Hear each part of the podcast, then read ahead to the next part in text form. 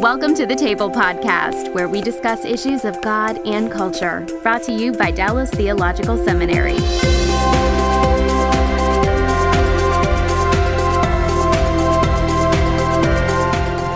Welcome to the table. We discuss issues of God and culture, and our topic today is one we haven't uh, broached before. It's the topic of sports and Christianity. Sports is an important part of our culture, and our guest today is Ed Uszynski. I don't know if that's Usinski or Usinski. How do you That's say your you. last name? Huh? Uzinski. Uzinski. Uzinski is how the grandparents passed it down. Okay, now now what's the origin of that? It's uh, how what, Most, that's is it? mostly Polish. Mostly Polish. Oh, now that's cool. I've been to Poland. It's a neat country. Anyway, um, uh, and uh, Ed, tell tell people what you what you do for for your ministry.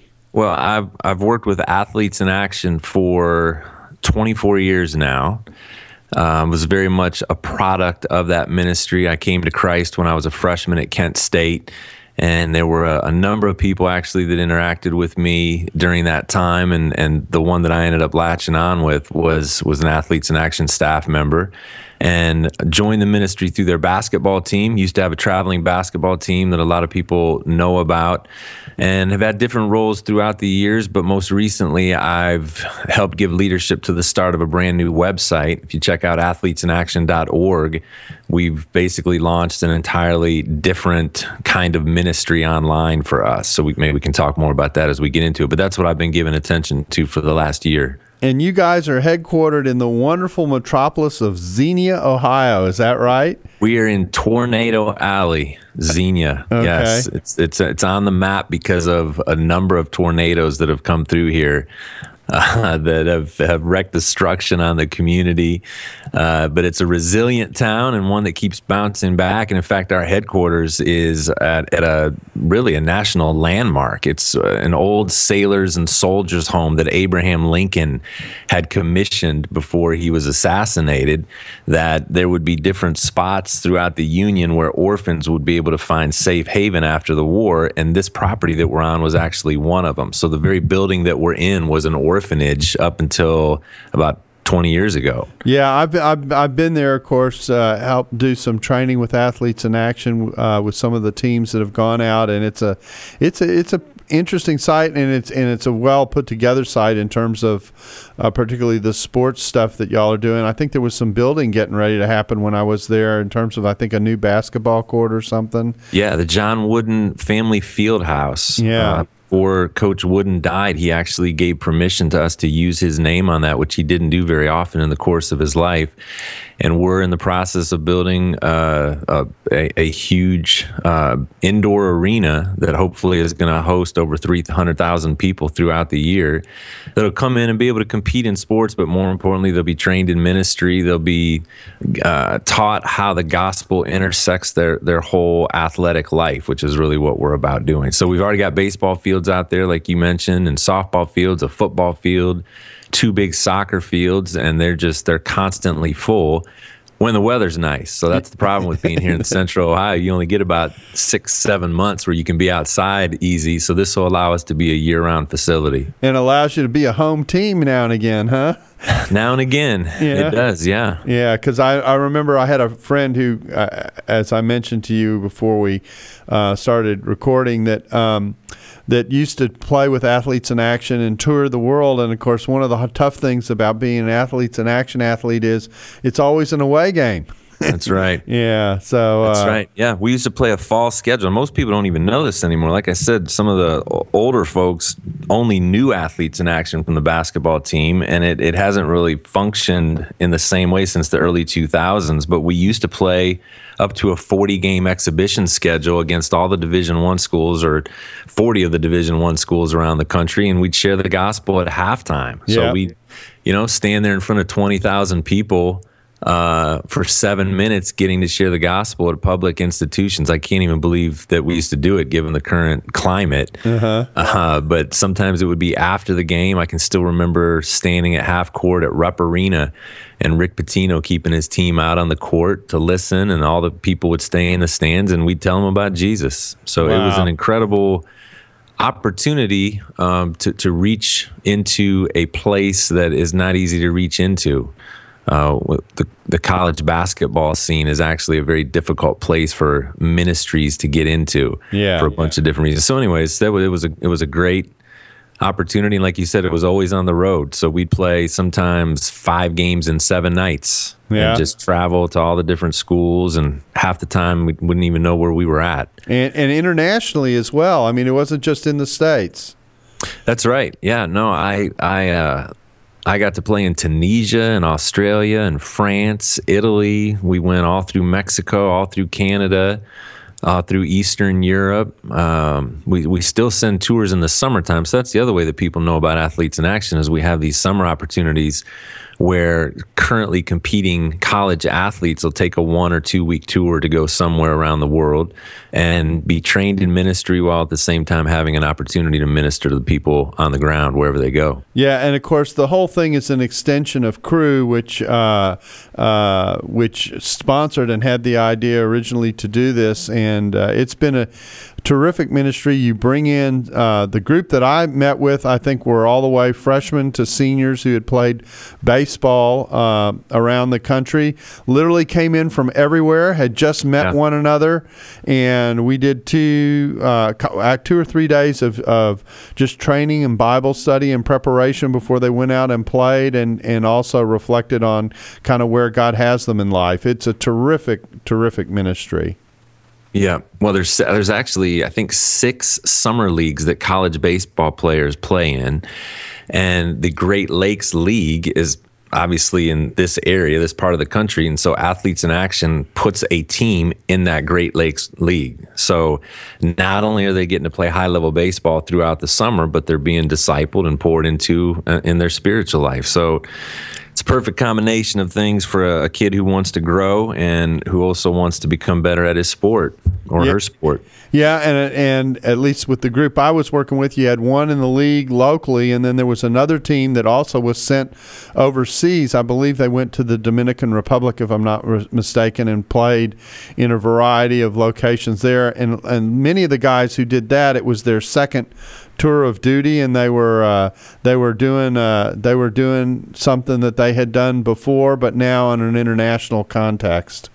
There's been a real push the last decade or so to invite players or people that go to our camp to come back the next year and either uh, serve as an intern or they just come back and they've got a very different approach this time. You know, usually the first time you come in, you're just there to to play and to be served. But when when men and women have a good experience, they they want to come back and be the server, which is always exciting. You know, Yeah. they become they become laborers. Yeah, well, it, it's interesting to watch the dynamic those first few days when the guys arrive and they're, uh, you know, they literally are meeting one another, most of them for the first time, and so they're forming friendships and bonding and figuring out, okay, who's like me and who's not like me and that kind of thing, uh, and and the staff does a terrific job of of helping them bond at the start and and get rolling. So it's a like I say, it's a terrifically fascinating ministry, and I know it's had an impact as people have moved around the country. The the fellow who I mentioned who played for you all originally was impacted by another athlete who had done athletes in action, played on his basketball team, and, and really helped or was responsible for helping lead him to the Lord in the context of, of his team's normal season. Yeah. Yeah. You know, there, there's a word that you don't typically associate with sports uh, that, that takes place in those settings, and that's intimacy. Um, you know, when you when you wind up with a group of guys or gals that, like you say, you don't know, but you're going to go on a journey together. Uh, you find yourself being very vulnerable and talking about things that maybe you uh, have thought about but just haven't shared with anybody, especially when it comes to your spiritual life or emotional life areas that that uh, you you need to grow in, and you start to realize that other people have the same struggles, other people have the same questions, and when those things start to come out on the table, and you start to get uh, response from Jesus on how to deal with them, it's a real bonding effect, and uh, it ends up being, I think. Some people's greatest experiences in their life. I don't think that's an overstatement to go on a tour like this. They look back on it and say, their life was literally changed because of the relationships they made and because of the way they grew. Yeah, if people haven't played sports at a at a collegiate level, uh, I think they're uh, perhaps not as aware uh, as they could be about everything that's involved. There's a ton of practice time. There's a ton of travel time. You're hanging out together. I didn't pay, play college basketball in, in a U.S. college, but when I went overseas to Scotland, this is this is this is kind of a fun thing to say. When I went overseas to Scotland, graduate students could play uh, sports, and so I was doing my doctorate and played on the Scottish basketball team. What was really exciting about that is I'm all of five ten, but people in Scotland were so short I could play forward, and yeah. so uh, uh, and so we literally traveled uh, all over the UK, England, Wales. Wales, uh, Scotland. Didn't go to Northern Ireland, uh, and, but we were in the car a lot of the time, and you're just talking and and hanging out, uh, and there's just a lot of uh, of it's really not downtime, but there's a lot of time together in travel and context where you're talking about all kinds of things in life. So, you know, you talk about sports teams being a family. There's a sense in which that is actually very, very true. And so a lot of stuff happens outside game time. That's right. And that's right. Yeah, family. I, I throw another word in there that that uh, that just in culture in general we've sort of lost sight of, and that's community. Yes. So it, it's a micro community. It's not going to last very long, but you can get an awful lot done when you form bonds with other people. Right. And you have an opportunity to talk about real things and heart level things that we so desperately want to be able to do uh, and and we just don't really have the the setup anymore in our culture to do that very well. So athletes have that advantage, and and in fact, one of the things that's missed the most after you graduate or don't compete anymore is that lack of community. Yes. You know, you're not on a on a team where there's seven, eight, nine, ten, or more people that you're going to do life with at a family level, like you said. Um, where do you get that? You should be able to get it from the church. right? Uh, yeah, yeah. we probably we probably need to go there at some point. It's a yeah. good, it's a great point. Uh, it, and, and, it's, and, and I think this has been a good way to open up the conversation about sports and the way to think about sports because we tend to think about sports as competition, and certainly there is that element to it. Uh, and, and, of course, there's a difference between individual sports and team sports, uh, um, and we're talking here primarily team sports, but there is there is a character development aspect to your involvement in sports and working with the team, working with people who have different gifts, different strengths and weaknesses. In some cases, where you're having to respond to someone's failure to do something as well as their success in doing something that really um, is character forming in many ways. There is, and I, I know that's a, a, big discussion today in, in, circles where these things get talked about, is whether or not sports really does build character. And I think, you know, my my uh, conclusion is, is that it it does in the same way that any other little subcultural setting does that where you you become part of a group of people who are given a task to do and that task has a bunch of hurdles that are in the way but uh, uh, what that are keeping you from being able to accomplish it, um, you have an opportunity to find out things about yourself. You have an opportunity to push yourself beyond what your normal limits are. And those kinds of things are character forming. Um, I think it sort of rises and falls these days with who the coach is, though. That that's part of what the problem is. I think when there's a coach who actually has development in mind mm-hmm. and points out and uh, is very aware of character forming opportunities, I think you get a lot more done versus a coach who really is just about trying to figure out how to win games and misses a lot of the opportunities. Uh, to talk about things, especially with youth. I guess I'm, I'm thinking more with youth. So if we're talking to parents and they're thinking about their the budding sports experiences that their kids are going through, then being aware of the values of the coach and what is being emphasized as they as they play is actually a pretty important part of determining whether the experience is just going to be one of learning a particular sport or whether it's going to be have a broader impact in terms of what's possible. I think it's huge, and unfortunately, and I say this now from from years of both being a youth coach myself. I've got four kids, ages 15 down to five. And so we're right in that youth sports time period. Uh, that unfortunately, what's happened is that. Uh, too often what we're looking for as parents is the best team for the elite status, for the team that's going to play in the most tournaments and get the most ex- so-called exposure. Um, you know, those have sort of become the priorities and really i think what we should pay more attention to is who is it that he's going to be influenced by? Who is this person that i am giving my child over to? Not to become an all-star player but to become an all-star person. That's really ultimately what we want uh, but we don't we don't think of sports that way anymore. Um, I, I think it used to be more part of the framework of sports. The expectation of sports is that the whole character development side. But now it's all about trying to climb up the ladder. And it's really an illusion. It just is. If you look at what the numbers are, they haven't changed. I mean, it's such a minuscule number of kids that actually wind up. I was just going to ask you if you were aware what the numbers were because they are pretty small. Yeah, it's incredibly small. So the, the experience of of uh, interacting with a coach is way more important. And frankly, that even the team that you wind up on. I think the relationships of the team are way more important than the ability of the players. Mm-hmm.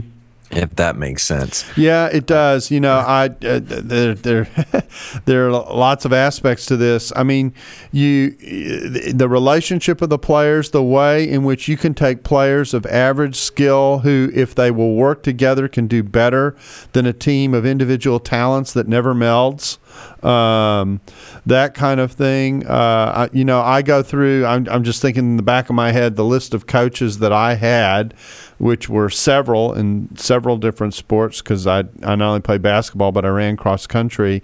But I have one coach who stands out among all of them because he cared about me and my development as a person as opposed to my development as a basketball player.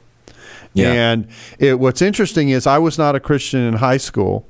Uh, just was playing sports to play sports. And what I found out after I graduated and went to seminary and came back to to school was is that this coach was actually um, quite a committed Christian.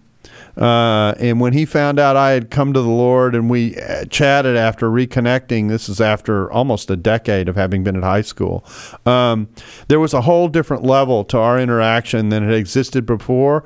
But I understood better how, how and why he had coached me the way he had coached me. yeah.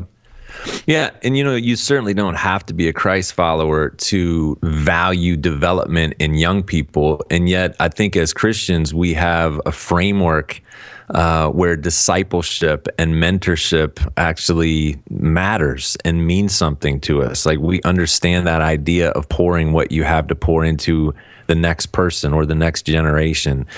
Uh, so uh, we really should expect to find Christian people who are thinking that way more than they're worried about winning. Again, unfortunately, uh, we often wind up being just as culturally corrupted as as the non Christians do in terms of only being worried about our own identity and um, you know trying to get wins and losses in ten year old environments.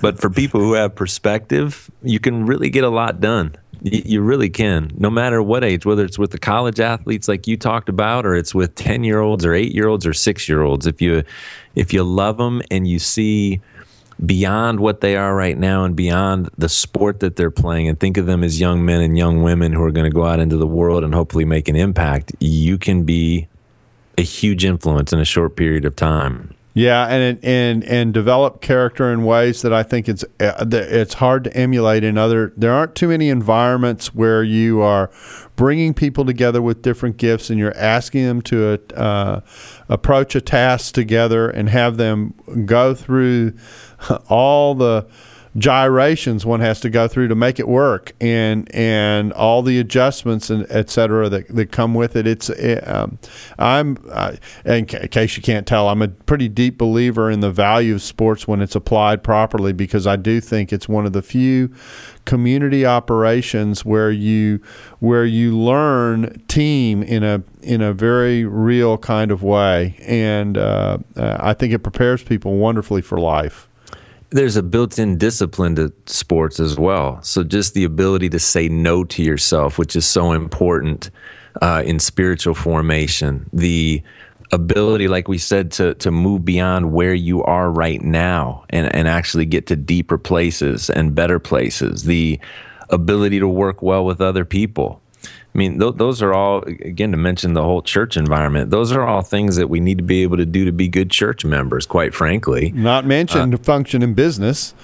Business, yeah. The, the ability to forgive one another, the ability to get beyond differences and pettinesses uh, and still continue to do life well with each other, to compromise it's all there. It's all there in the dugout. Yeah. you know, every bit of that is there. Yep. Yep. Uh, you know, I, I, I'm curious. Uh, when you were playing, what position did you play?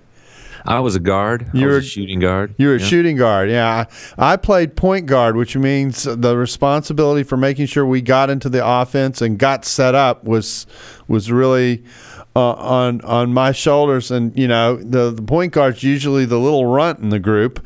Uh, you know he isn't the he isn't the. I got my close friend who played for Athletes in Action was six seven and played in the post. Now he deserved to be on a basketball court, uh, but you know it was my responsibility to to make sure the team was set in the right way and and that we were approaching the play from the right angle. Those kinds of things, and and so um, I learned a ton uh, all of which I have ended up applying in my lifetime and in my ministry as a result in terms of working with people.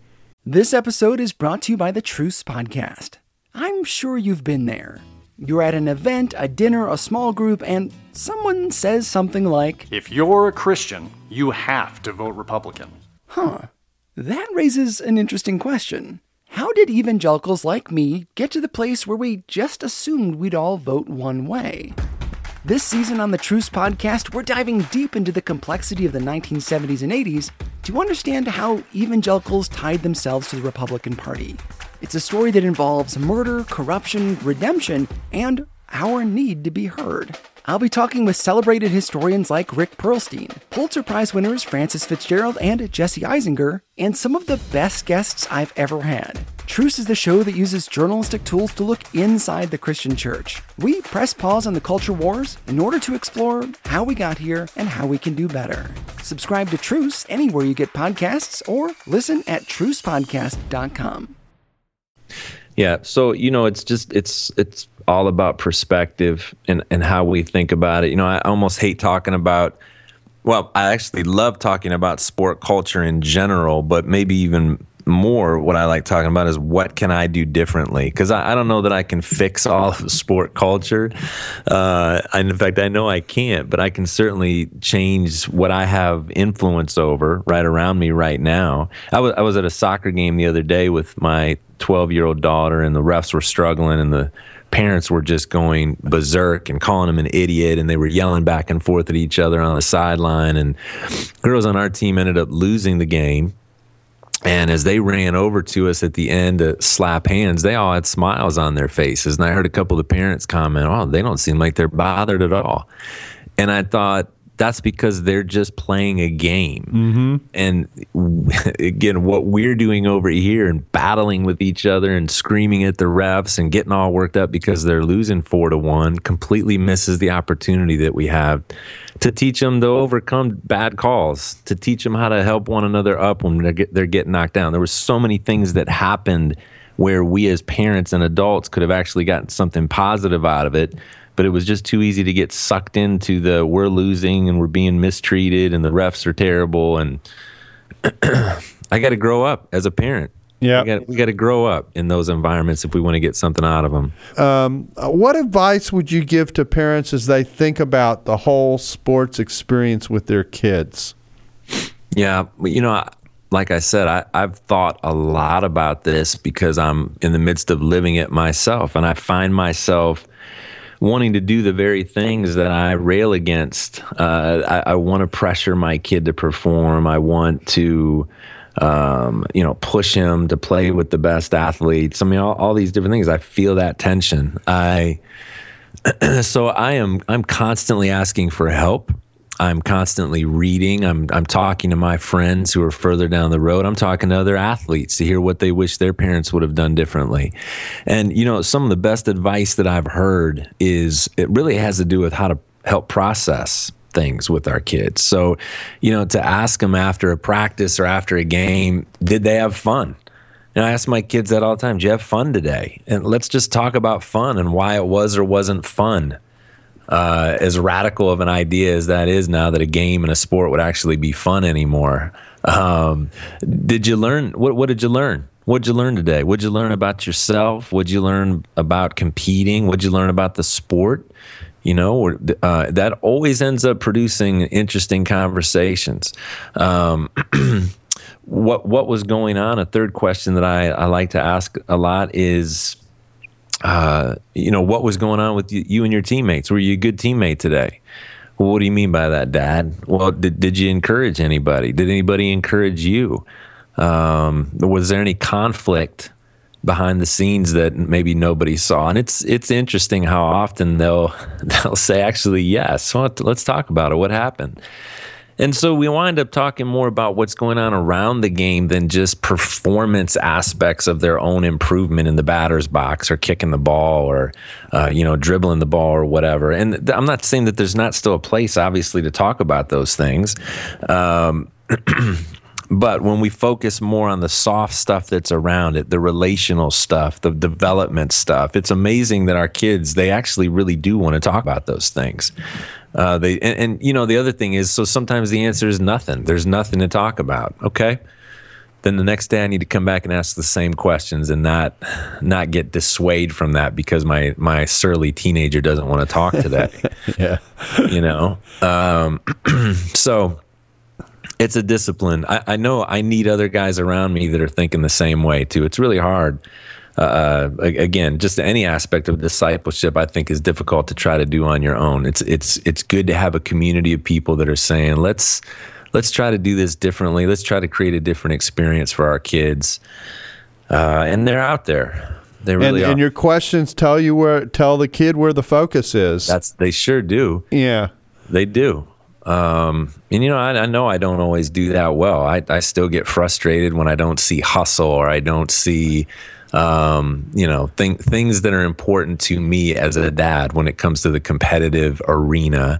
And I just need to be careful that, you know, you don't want your kids to, uh, associate your love for them as being attached to their performance. Mm-hmm. And that extends way beyond sports. The, the whole idea of being able to uh, receive God's grace the tone for that is uh, actually often set in the conversations that we have on the way home from a baseball field. Yeah, absolutely. is not it the foundations yeah. for that? And so sports by nature are performance driven. It's already so built into the system. So I have to work that much harder to make sure that I'm separating. I want to make sure that you understand that our relationship and my love for you is separate from whatever happens out on this field. This is play. That's all it is. And but I actually have to work at that. Yeah, it, it, it be it, intentional. It, it's play, and also at the same time, in a subtle way, it's it's learning. It's learning about relationships. That's right. It's uh, it's about the way you go about competing, as opposed to the to the numbers on a scoreboard. That's right. Uh, all those kinds of things, and and and when that emphasis is put in the right place, sports can be a really almost unique opportunity for personal development that doesn't appear in too many other places. That's right. So I think it's important as a parent or a coach, even to to intentionally, whether mentally or literally, literally to write down what are the things that are going to be important to me mm-hmm. as I watch you compete. Uh, and and and some of those will be actual game performance, but hopefully there's a, a much longer list of how you carry yourself, how you approach the game, how you approach and handle your teammates, and whether or not you're a good teammate, whether you're respectful to coaches and to umpires and to referees. It, it almost it sounds it, it sounds almost too simple but it really is lost mm-hmm. today that we would focus on those things and pay attention to them and capitalize on the opportunities we have. I just don't see very many people doing it because their list the longer list for them is are you on the most elite team? Are mm-hmm. you getting enough playing time? Are you getting treated properly by the coach, which means that you never sit down? It means that you, you know, yeah. I listen to that constantly uh, as a coach and now as a parent who sits on the sideline. Uh, so maybe it's not. Uh, it needs to keep being repeated and emphasized. Well, the, the, all this discussion raises the whole issue of kind of sports culture and that kind of thing. And we were uh, discussing during the break kind of the way in which athletes in action and the way it engages with sport is evolving.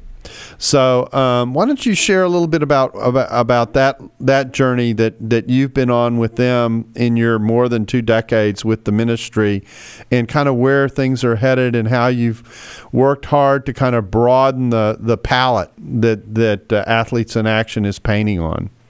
Yeah, it's it's a great a great question because athletes in action and and uh, and groups like Fellowship of Christian Athletes and other major sport ministry organizations have done a great job for decades now. I mean, we're we're celebrating our 50th anniversary actually this next week with mm. all of our staff. We started in 66 and what the emphasis was back in 1966 and has been up till now is that we would uh, like to see athletes come to Christ and we'd like to see those athletes who come to Christ grow in their relationship with God and then turn around and use the platform that they have as athletes to reach other people. It's a multiplication model. It's it's the Great Commission.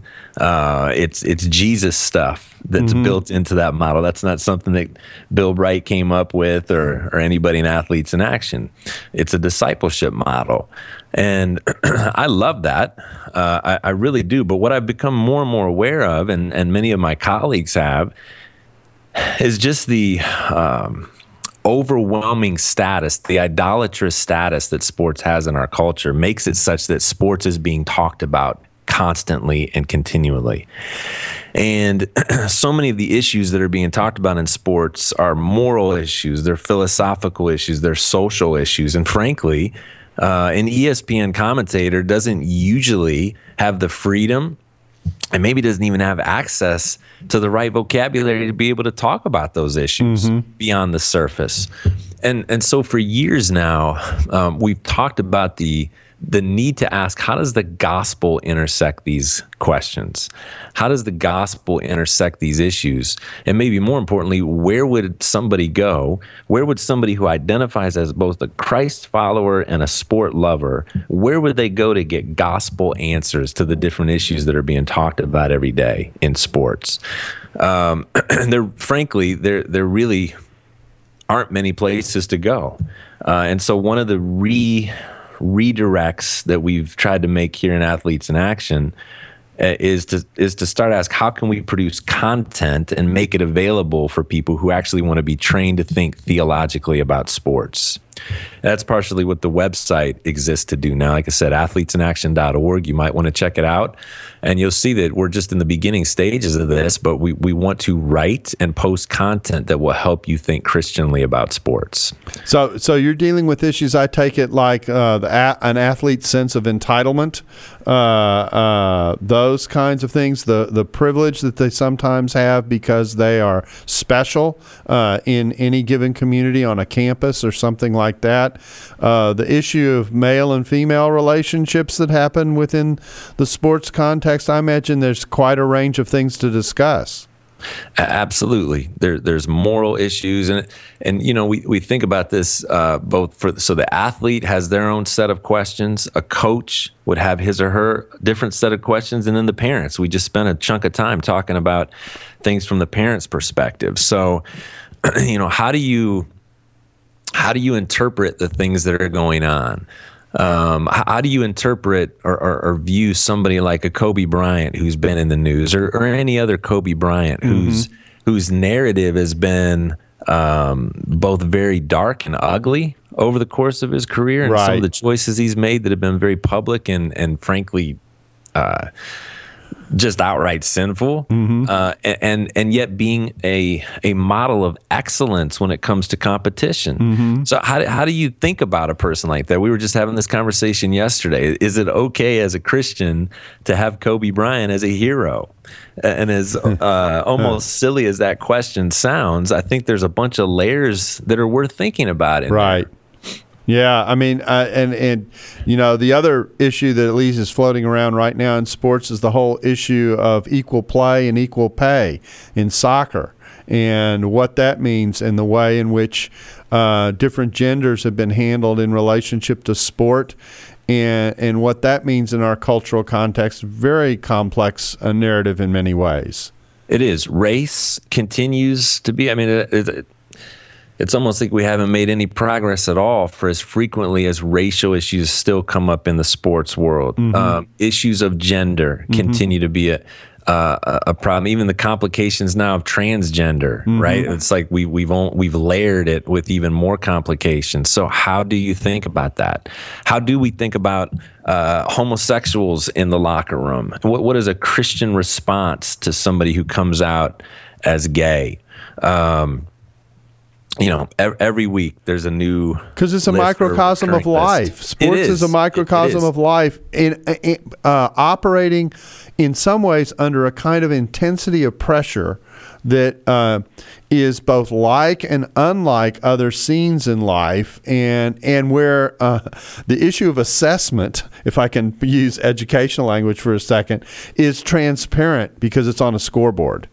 That's right. Um, and, and so you've got all those factors in play, and it's it's oftentimes quite obvious who is and is not contributing to the success, put it in quotes, of what's happening, and uh, and, and then the owning up of the responsibility of that, which is certainly a very important part of character development. All those things are constantly in play uh, in what we see in sports. They are. So I I need to be uh, provoked to think differently. Um, I, I think the way sports come to us, it comes to us naturally as an idol. It, it just does. And I'm saying that even for a Christian person, that mm-hmm. it, it's too easy by default to have sport become an idol in our lives, mm-hmm. where our minds and our thoughts and our heart get wrapped up uh, either in a professional or collegiate sports team or as a competing athlete where sport becomes the centerpiece of, of what my life revolves around, it's idolatry. So how do you strip how do you strip away um, your idolatrous leanings? How do you cleanse yourself of thinking about sport in the wrong way and replace it then with with a kingdom centered view of sport. Is that even possible to do? Some would say that it's not. Mm-hmm. That sport is inherently evil because it's part of this system that is inherently evil. And I don't believe that. I just, I believe that every aspect of life is redeemable, uh, as do many, many other people. And so, what does that look like? Yeah, I, I think it's a, a, profound question in an area that, that most people view as entertainment and kind of a sideshow. But if you, if you actually right. look how much people invest in the pursuit of sport, whether it be with their own children or the way they support particular professional teams or college teams, etc. We invest a, a, a, lot in that, and I think it's because you know I think its its power to become an idol is directly related, if I can say it this way, to the potential that it has and what it demonstrates about life that that that draws you in. It's part of the drama of the ups and downs downs of life in many ways and the ups and downs of proper kinds of cooperation versus you know destructive kinds of uh, of cooperation that kind of all that's in play you've got the you've got the full drama of life uh, being played out for you in a way again with with a scoreboard sitting on the side you know telling you sort of where you stand at least in right. one, from one angle yeah, and you know what else is interesting is that as as the well, there's so much in here to talk about. As as as people have in the last several decades turned to the church less and less to derive identity. Mm-hmm. Okay, the church and formal religion, they they identify as none, right? They right. they have no religious attachment. Well, they still need to get identity from some place they still are going to turn to something from which to, to measure themselves. There's going to be a community they connect to somewhere. Yep. Right. and and and they are going to derive a sense of self from that community it's it's what we do we we are putting pieces of our identity together based on other things that we associate with outside of ourselves and so sport has become a huge place to derive identity mm-hmm. Both as a competing athlete as a coach as a parent like we talked about and certainly um, as a fan. well I already, yeah that's right yeah. that's right. And so it's no wonder it has such power over us once we find our a huge portion of our identity coming from sport. It's why we go so crazy as a fan when our teams lose. Mm-hmm. It, it's it, you know it's life and death for us, and we sort of mock that from the outside, and yet it makes sense that when your identity gets attached to it at a deep level, it really does feel like life and death. It isn't just entertainment. It's not just a sport anymore.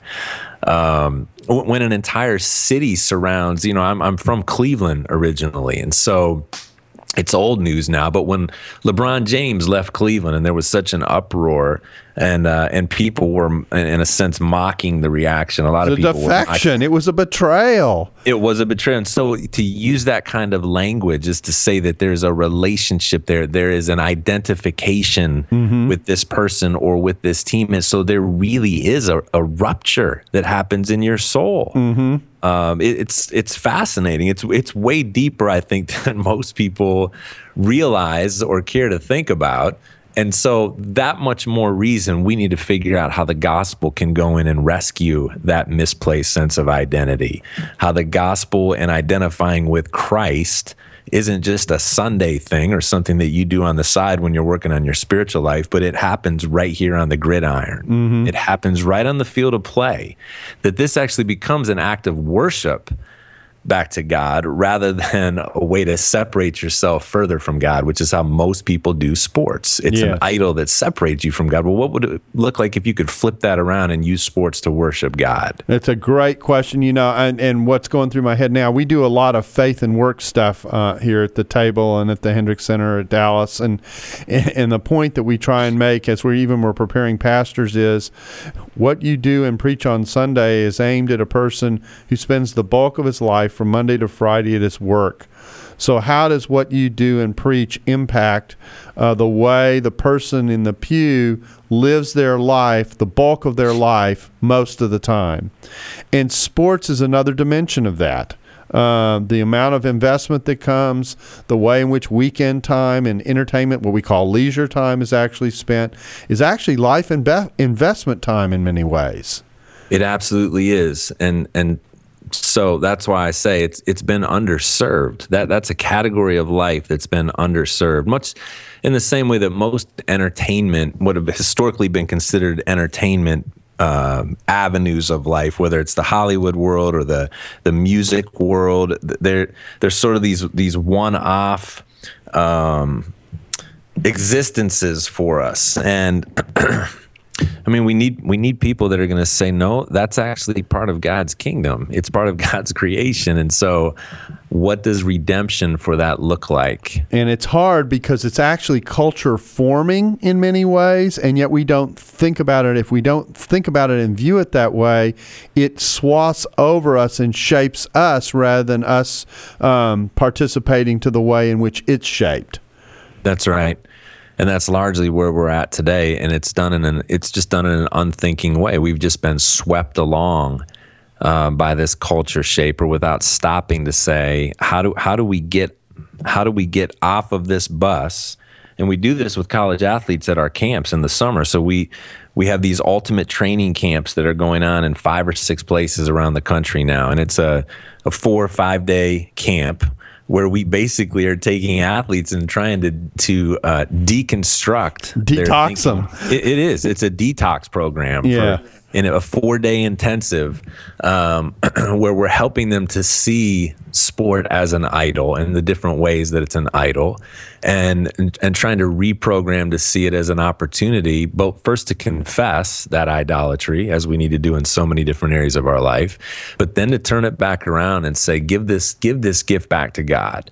What would it look like for um, instead of you worshiping your sport for you to use that sport as an opportunity to worship god and so what does that look like it, it's a different mindset where it's not about me all the time. It, it's really not. It's not about trying to position myself above or beyond everybody else, which is typically how people think about it. It's to give the best that I have every day, but to turn my eyes out to others and start to look for ways to minister to other people. Uh, and, and it's amazing how that when you take on that perspective, honestly, I, I really feel you end up performing better. Can you take It some of the pressure off? Yeah, it relieves you of the pressure. Yeah. That's exactly right. So to compete in the context of grace and love instead of pressure and performance is very freeing.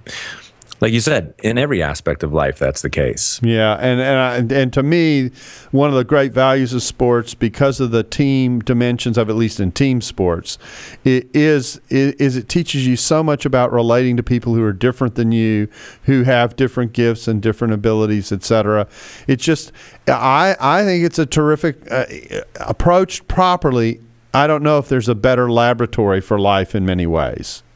What does it look like for me to play my role within this team? How does that translate into the rest of your life? Well, if you understand the spiritual gifts and how they're distributed amongst a, a local body of people within the local church, it's that same mindset. How do I play my role without comparing myself to everyone else? And if I really want to take a leadership step, not only do I need to ask how to play my role to its fullest, but how do I also help other people to play their roles to the fullest? That's right. The great That's player is the player right. who makes other players greater.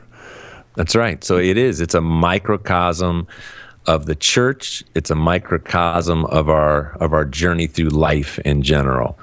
Yeah.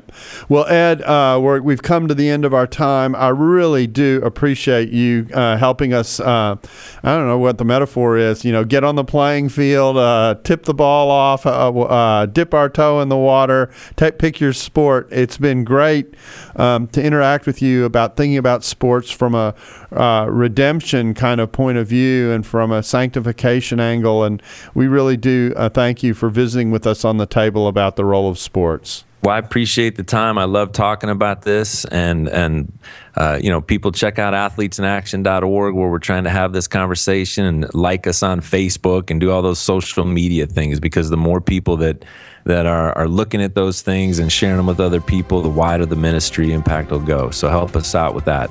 Well, we thank you again, Ed, and we thank you for joining us on the table, and we look forward to having you back again with us soon. Thanks for listening to the Table Podcast. For more podcasts like this one, visit dts.edu slash the table. Dallas Theological Seminary. Teach truth, love well.